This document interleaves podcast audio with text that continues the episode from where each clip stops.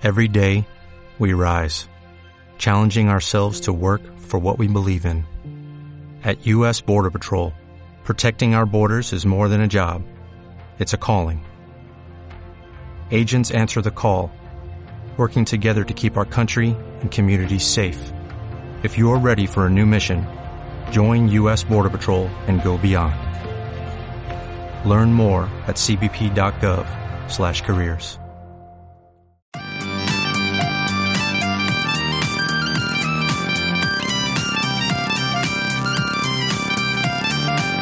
Hola a todos, mi nombre es Emilio Montes de Oca, especialista en nutrición clínica y este es el primer episodio del podcast Nutrición Clínica Evidente.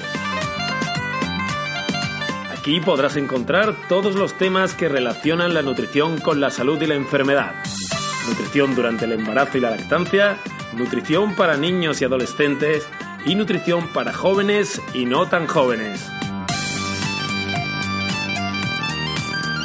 En este programa aprenderás todo lo que la nutrición puede hacer para preservar y restablecer tu salud. Si quieres vivir más y mejor, quédate con nosotros. Bienvenidos.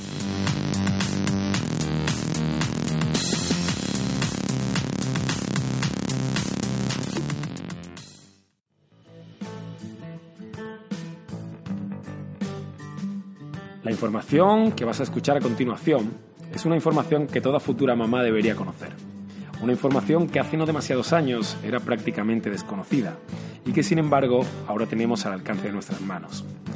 Hablamos de los riesgos que puede conllevar un embarazo asociado a la obesidad o al sobrepeso. Si sigues interesada en empezar a cuidar de la salud de tu bebé desde el primer día, quédate conmigo. 1999, David Barker publicó un artículo titulado El origen fetal e infantil de la enfermedad del adulto, donde explicaba la importancia del entorno intrauterino como efecto programador sobre la fisiología fetal. A esto lo llamó programación fetal.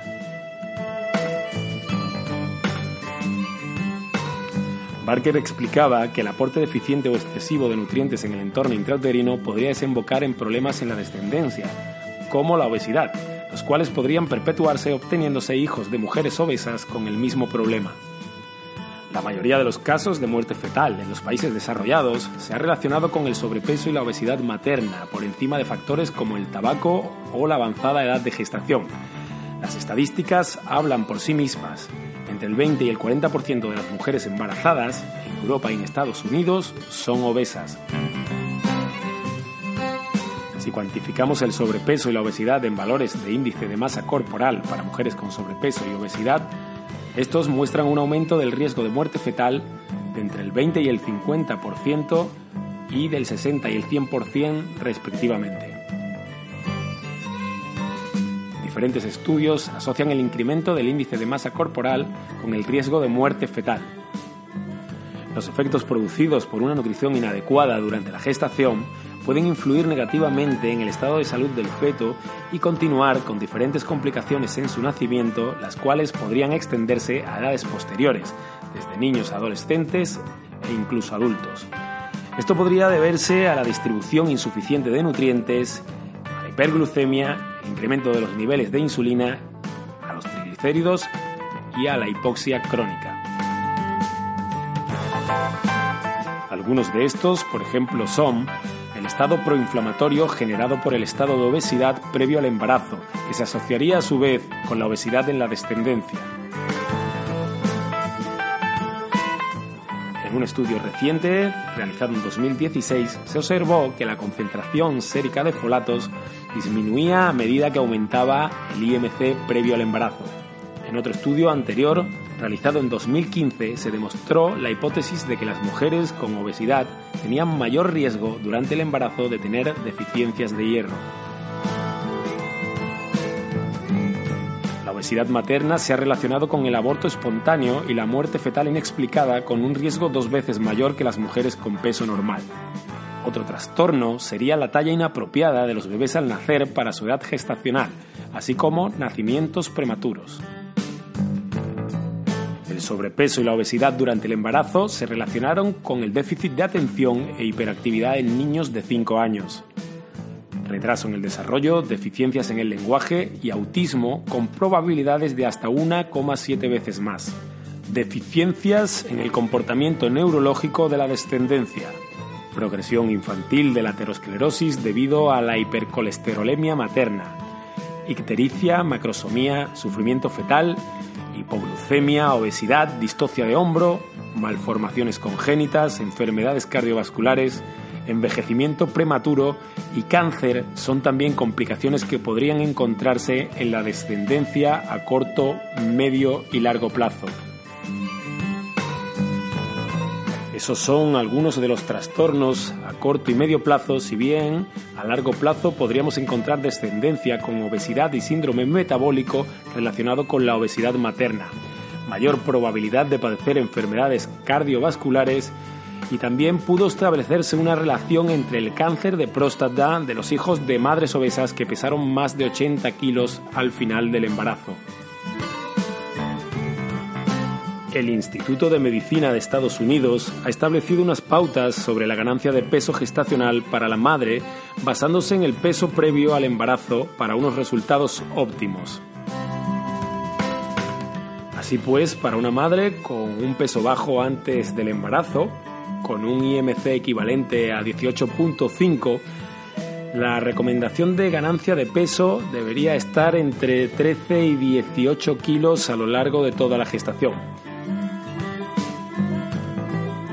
Para una mujer normopeso con un IMC equivalente de 18.5 a 24.9, el incremento de peso debería ser entre 11 y 16 kilogramos.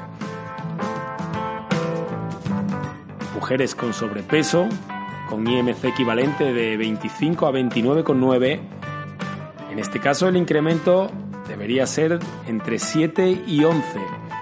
Y para mujeres con obesidad cuyo IMC superase fuese igual a 30 puntos, el incremento de peso no debería llegar más allá de 5 a 9 kilos.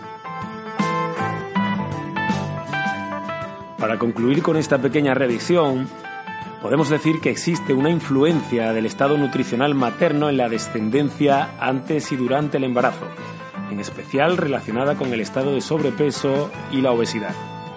Se puede decir que los estados de sobrepeso y obesidad son predictores de alto riesgo de complicaciones y diversas patologías para la madre y el embrión, así como para el neonato y su desarrollo a corto, medio y largo plazo.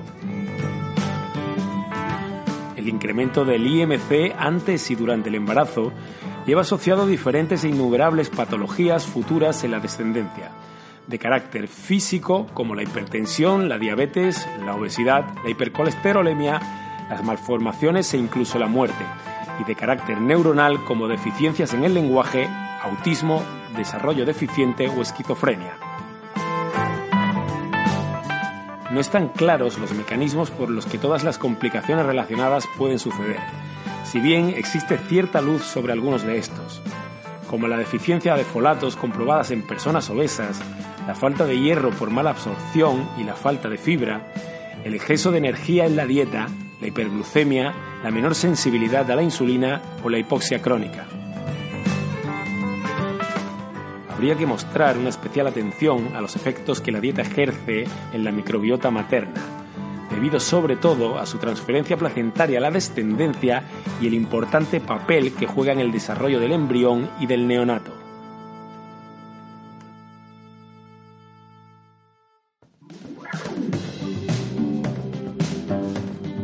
Pues bien, esto ha sido todo por hoy. Esperamos que el contenido que os hemos ofrecido haya sido de vuestro interés. La semana que viene nos vemos de nuevo en este mismo podcast con un tema tan interesante como es el de la diabetes. En este caso hablaremos de diabetes tipo 1.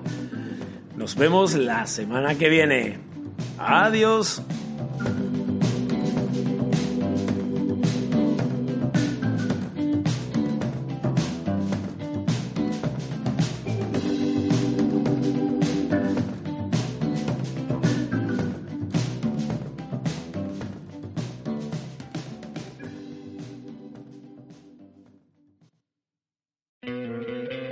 ¿No te encantaría tener 100 dólares extra en tu bolsillo? Haz que un experto bilingüe de TurboTax declare tus impuestos para el 31 de marzo y obtén 100 dólares de vuelta al instante. Porque no importa cuáles hayan sido tus logros del año pasado, TurboTax hace que cuenten. Obtén 100 dólares de vuelta y tus impuestos con 100% de precisión. Solo con Intuit TurboTax. Debes declarar para el 31 de marzo. Crédito solo aplicable al costo de la presentación federal con TurboTax Full Service. Oferta sujeta a cambios o cancelación en cualquier momento.